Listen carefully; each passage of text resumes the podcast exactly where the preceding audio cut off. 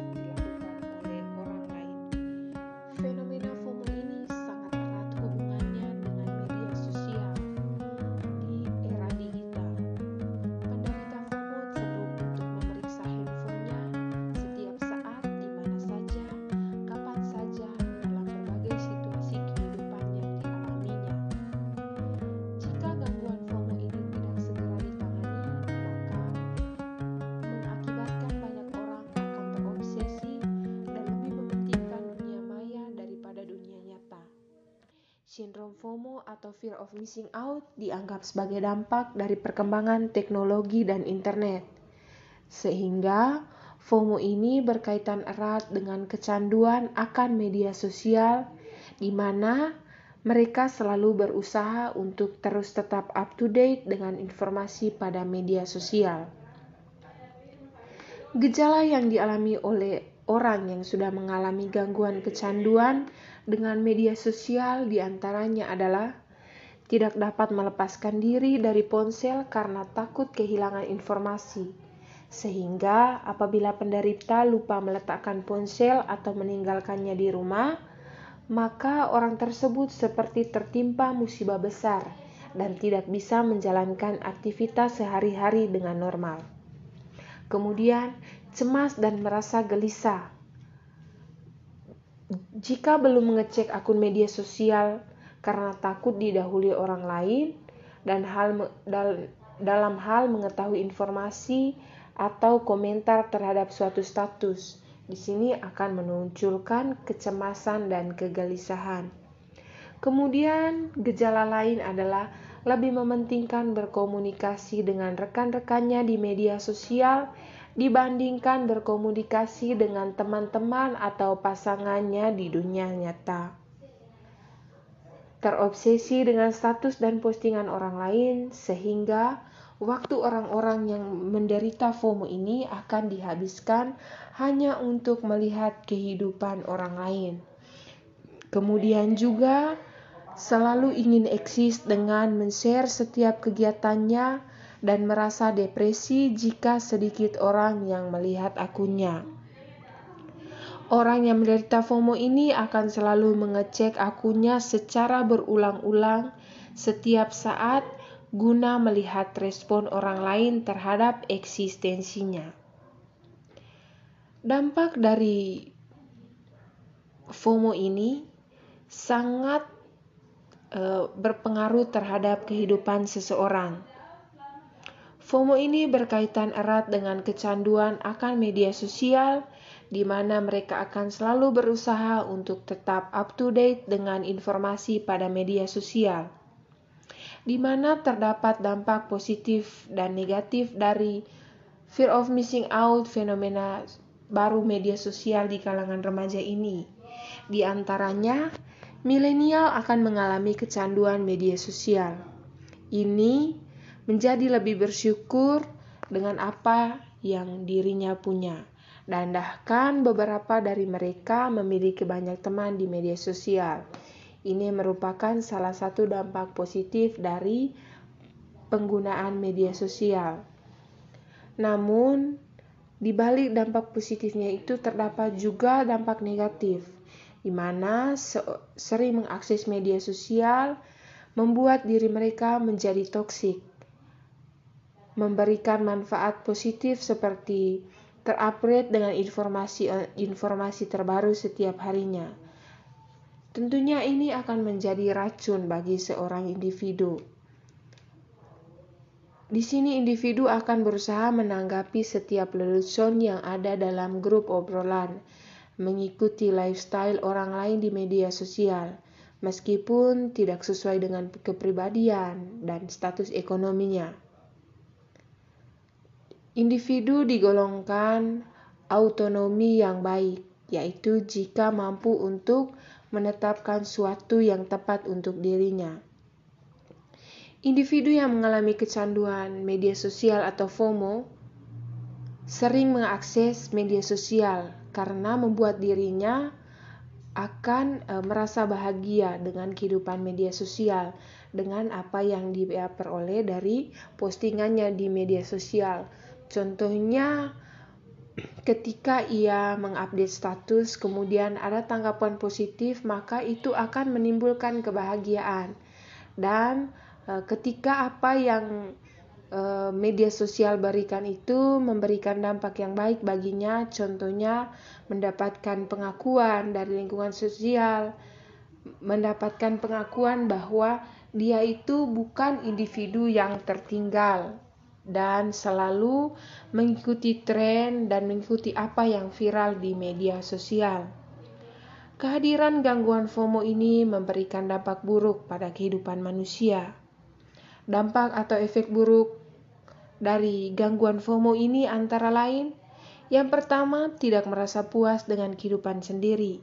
Yang kedua, menggunakan gadget saat berjalan dan berkendara, yang tentunya akan mengakibatkan bisa jadi kecelakaan atau bahkan kematian karena tidak berkonsentrasi dalam berkendara. Kemudian tidak bisa sepenuhnya menikmati kebersamaan di dunia nyata karena selalu dan nyaman dengan kehidupan di media sosial. Kemudian juga mengalami gangguan sosial, gangguan tidur yang yang kemudian akan mengakibatkan seseorang mengabaikan kehidupan pribadi dan terus-terusan eksploitasi kehidupan pribadi di media sosial. Dia selalu berusaha untuk menunjukkan apa yang dia lakukan itu harus diakui oleh pengguna media sosial atau followersnya. Dari uh, penjelasan tentang FOMO ini, Tentunya harus ada penanganan, harus ada solusi. Salah satunya di sini peran guru BK sangat penting dalam mengatasi FOMO ini. Salah satu solusi yang bisa dilakukan oleh guru BK dalam mengatasi FOMO ini adalah memberikan suatu layanan untuk memperkuat pemahaman mengenai tujuan penggunaan media sosial, mengenai dampak-dampak buruk media sosial, kemudian juga uh, memberikan suatu layanan untuk memperkuat mengenai pemahaman tujuan penggunaan media sosial, menjaga komunikasi di luar jaringan maupun di dalam jaringan. Kemudian juga e, memberikan suatu layanan yang dapat mencegah meningkatnya fear of missing out atau risiko-risiko yang timbul dari penggunaan media sosial yang berlebihan. Sebagai salah satu penggunaan pengguna media sosial, seharusnya lebih cermat dan selektif dalam menggunakan media sosial, seperti memilih pertemanan, komunitas, atau grup, dan tidak latah terhadap perubahan perilaku atau tren, atau yang biasa disebut viral, negatif di kalangan pengguna media sosial. Memberikan layanan informasi oleh seorang guru BK dapat mencegah terjadinya sindrom fear of missing out. Di sini guru BK bisa memberikan layanan informasi atau sosialisasi tentang bagaimana caranya untuk terhindar dari sindrom fear of missing out yang berbahaya bagi kehidupan dan perkembangan remaja. Menyadari dan memahami bahwa dampak dari penggunaan media sosial secara berlebihan akan mempengaruhi kesehatan mental remaja. Sebagai pengguna media sosial yang bijaksana, hendaknya kita harus mampu untuk saling meningkatkan dan saling mengingatkan sesama pengguna media sosial untuk bijaksana menggunakan media sosial, memahami tujuan penggunaan media sosial, dan menjaga komunikasi tatap muka atau di luar jaringan sehingga dapat mengurangi penggunaan media sosial dan mencegah meningkatnya fear of missing out. Sadarilah bahwa FOMO didasarkan pada sebuah kebohongan. Seseorang yang memposting aktivitasnya di situs media sosial telah memilih bagian mana dari aktivitas tersebut yang akan dibagikan. Di sini, dunia media sosial sekarang begitu penuh dengan kebohongan. Mari bersama-sama lawan FOMO dengan mengubah pola pikir. Seseorang dapat memakai diksi yang berbeda. Misalnya, FOMO yang dimaksud adalah feel okay more often. Memutuskan untuk berhenti, kurangi waktu penggunaan media sosial, dan sadari bahwa berinteraksi secara langsung lebih menyenangkan daripada melalui media sosial. Dengan bijaksana dalam penggunaan media sosial akan membantu kita terhindar dari fenomena sindrom fear of missing out.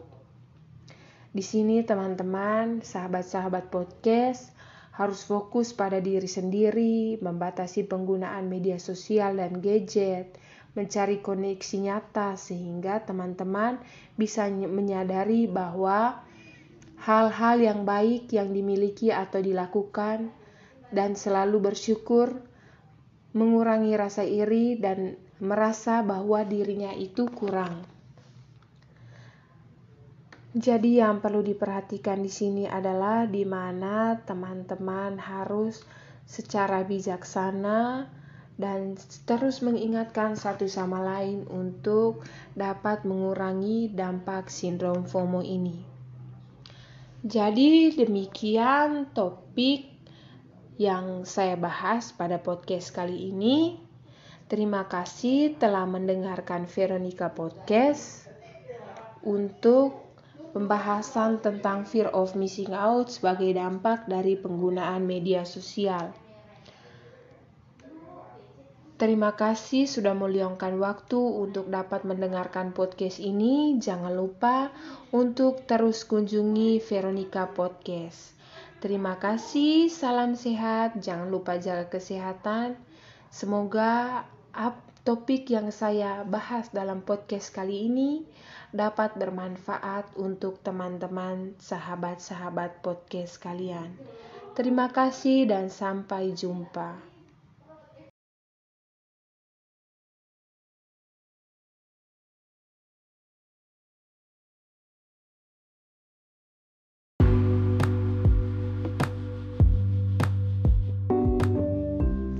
Guys, selamat siang. Selamat datang di Pejuang Kesehatan Mental Podcast. Kali ini kalian bersama dengan saya Veronica sebagai podcaster kalian. Gimana nih kabar sahabat-sahabat podcast hari ini? Semoga kalian baik-baik saja ya. Sahabat-sahabat podcast, familiar gak sih dengan istilah FOMO? Hari ini saya akan membahas topik tentang FOMO. Topik yang saya bahas kali ini adalah salah satu inspirasi dari beberapa postingan media sosial, juga beberapa jurnal penelitian yang saya baca, yang menurut saya sangat perlu dibahas dan diketahui banyak orang. Karena fenomena FOMO ini merupakan salah satu fenomena psikologi di kalangan pengguna media sosial yang dapat mempengaruhi kesehatan mental seseorang. Teman-teman ketika melihat postingan-postingan teman lain di media sosial, baik itu tentang kehidupannya saat berlibur, berkumpul bersama teman dan keluarga, merayakan pesta ulang tahun, menikmati senja di tepi pantai, dan menikmati makanan-makanan enak yang tentunya menarik perhatian pada setiap postingan demi postingan di media sosial. Postingan-postingan ini merupakan postingan-postingan yang tentu saja merupakan tren-tren masa kini di media sosial. Contohnya saja tren di TikTok. Teman-teman melihat postingan tentang kuliner-kuliner Nusantara. Dari postingan itu, teman-teman merasa tertantang dan mengikuti dan ikut mencoba untuk bersama menikmati apa yang ada di media sosial, mengikuti gaya hidup yang ada di media sosial. Postingan-postingan menyenangkan ini malah memunculkan perasaan iri, diasingkan, diabaikan, dan dikucilkan. Takut kehilangan kesempatan sosial, cemas dan gelisah, dan akan membuat Anda selalu mengecek media sosial. Seseorang tidak dapat melepaskan diri dari ponsel dan bahkan akan semakin terobsesi dengan postingan orang lain. Perasaan aneh dan campur aduk di antara penggunaan media sosial. Fenomena psikologi ini adalah FOMO, fear of missing out. Sebuah kondisi di mana individu merasa takut atau khawatir jika ia tidak mengetahui aktivitas orang lain melalui media sosial. FOMO ini menjadi tanda bahwa kondisi psikologis seseorang cenderung negatif karena dapat menyebabkan munculnya perasaan cemas, khawatir, serta takut kehilangan kesempatan sosial, sehingga terus-menerus mendorong seseorang untuk mengikuti berita dan tren terbaru yang dilakukan orang lain. Karena fenomena FOMO ini sangat erat hubungannya dengan media sosial di era digital, penderita FOMO cenderung untuk memeriksa handphonenya setiap saat, di mana saja, kapan saja dalam situasi kehidupan yang dialaminya. Jika gangguan FOMO ini tidak segera ditangani, maka mengakibatkan banyak orang akan terobsesi dan lebih mementingkan dunia maya daripada dunia nyata. Kesehatan mental seseorang akan terganggu karena ia selalu merasa tertantang dengan situasi yang ada di media sosial, tren yang ada di media sosial, memaksa diri untuk selalu mengikuti gaya hidup di media sosial. Sindrom FOMO ini dianggap sebagai dampak dari perkembangan teknologi dan internet. Individu akan selalu berusaha untuk terus up to date dengan informasi pada media sosial karena takut ketinggalan. Dampak dari fear of missing out pada penggunaan media sosial ini adalah milenial mengalami kecanduan sehingga ia terus-menerus mengakses media sosial yang bahkan tidak disadari bahwa ini membuat diri mereka menjadi toksik, menjadi lalai dengan kewajiban dan selalu ingin rebahan dan bermalas-malasan. Tidak puas dengan kehidupan sendiri, mengikuti gaya hidup di media sosial, yang memaksa kehidupan dan keadaan ekonomi. Menggunakan gadget di mana saja, kapan saja, baik itu, itu ketika sedang bekerja, berkendara, ataupun belajar. Kemudian, tidak bisa sepenuhnya menikmati kebersamaan di dunia nyata. Gangguan tidur mengakibatkan dan mengabaikan kehidupan pribadi terbengkalai, eksplorasi kehidupan pribadi di media sosial, karena ia merasa bahwa media sosial merupakan salah satu panggung besar yang membuat dirinya dapat diakui dan dikenal banyak orang. Dari dampak-dampak ini, hendaknya sebagai pengguna media sosial yang bijaksana, hendaknya kita harus mampu untuk saling mengingatkan sesama penggunaan media pengguna media sosial untuk bijaksana menggunakan media sosial, memahami tujuan pengguna media sosial, dan menjaga komunikasi tatap muka atau di luar jaringan sehingga dapat mengurangi penggunaan media sosial dan dapat mencegah meningkatnya fear, fear of missing out serta risiko-risiko yang ditimbulkan penggunaan media sosial yang berlebihan. Sadarilah bahwa FOMO didasarkan pada sebuah kebohongan. Seseorang yang memposting aktivitasnya di situs media sosial telah memilih bagian mana dari aktivitas tersebut yang akan dibagikan. Lawan FOMO dengan mengubah pola pikir. Seseorang dapat memakai diksi yang berbeda. Misalnya, menggunakan FOMO yang dimaksud dengan feel okay more often.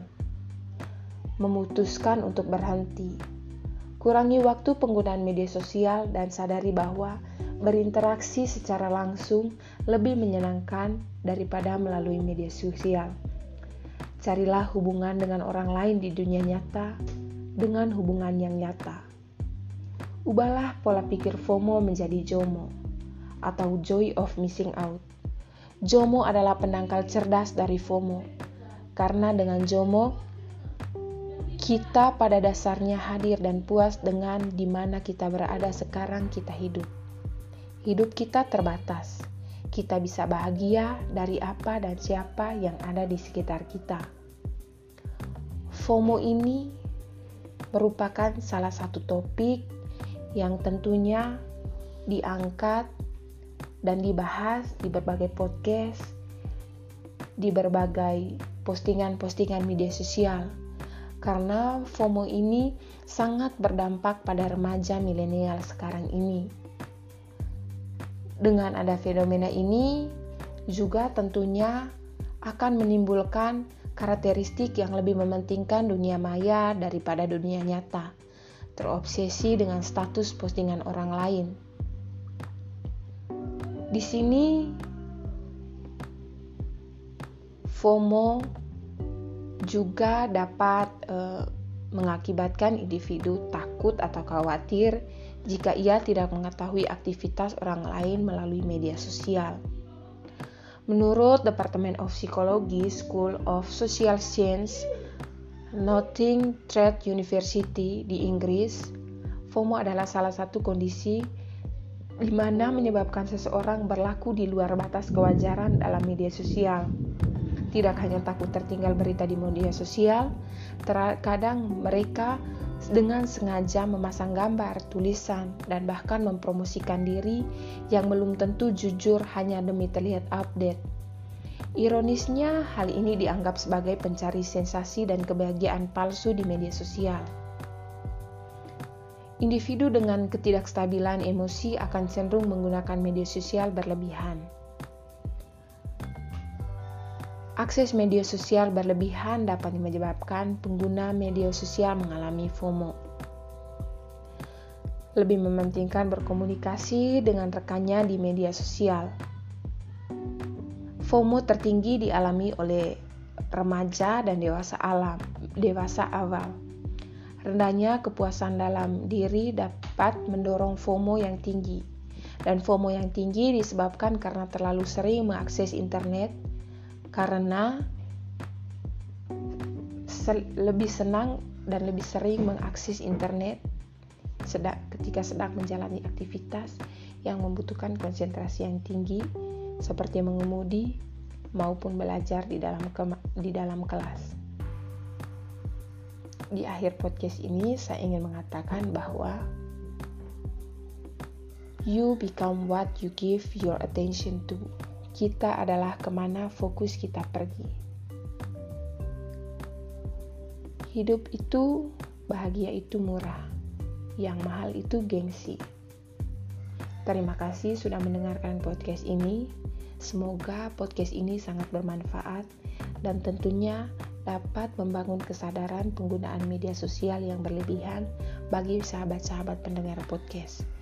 Sampai ketemu di episode selanjutnya. Sampai jumpa.